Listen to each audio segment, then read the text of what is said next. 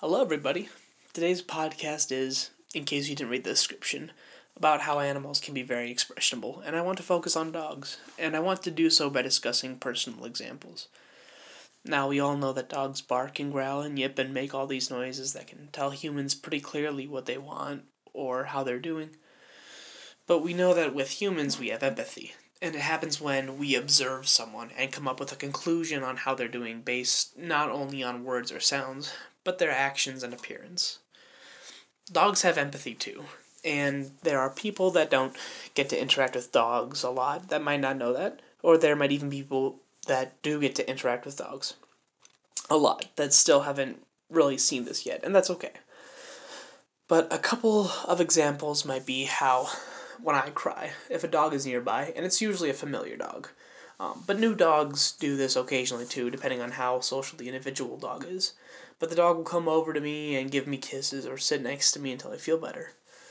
There was a time in my freshman year of high school where an example like this was amplified actually, when the dog in question started crying with me. Uh, there, um, there are a lot of other stories like that as well. Dogs lick wounds to help us feel better. They can get angry when we're upset or angry. It's really quite incredible. But the reason this topic fascinated me so much as of recently is because I've come to realize that even though they're dogs, if you know the dog and pay attention, you can tell just by looking at their face when they're struggling almost as easily as you can with a human. For example, my fiance's dog was 16 years old, and from the time that I lived with her, I could watch and observe how every day the dog, whose name was Sam, part of him left more and more each day.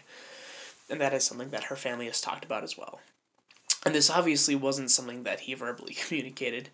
He didn't just say that he was losing it, but you could observe it in his face. Another example is kind of sad, kind of cute. Um, the mastiff that my grandparents currently have is named Mary. She's five years old, which is middle aged for a Mastiff. But on my most recent trip to the visit, I saw on her face that she was hurt, and I couldn't understand why. Later, I found out that she had sprained her paw, but I found it interesting how she tried to hide her limp, but she wasn't quite her cheery, normal self. So, takeaways 1. Dogs are amazing. 2. The bond between human and dog is one of the purest things on earth, and it should be nurtured and cared for.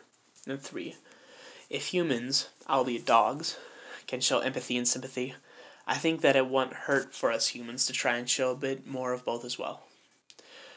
That's all for today. Good night, everybody.